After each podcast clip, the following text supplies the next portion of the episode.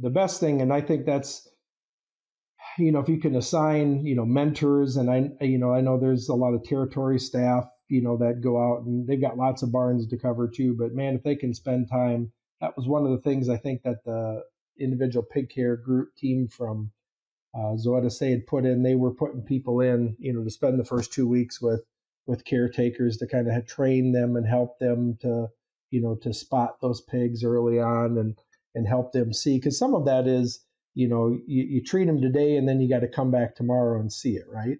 And and and it's tough for that to happen unless you're just in there every day with them and working with them. That's what makes it a little bit difficult. So um, you know, just be spending a lot of time in there. And I know that's what gets difficult, right? You know, labor is a valuable commodity and, and, you know, we try to spread that labor across as many pigs as we can get to, and, and we're not spending as much time with the pigs as we can.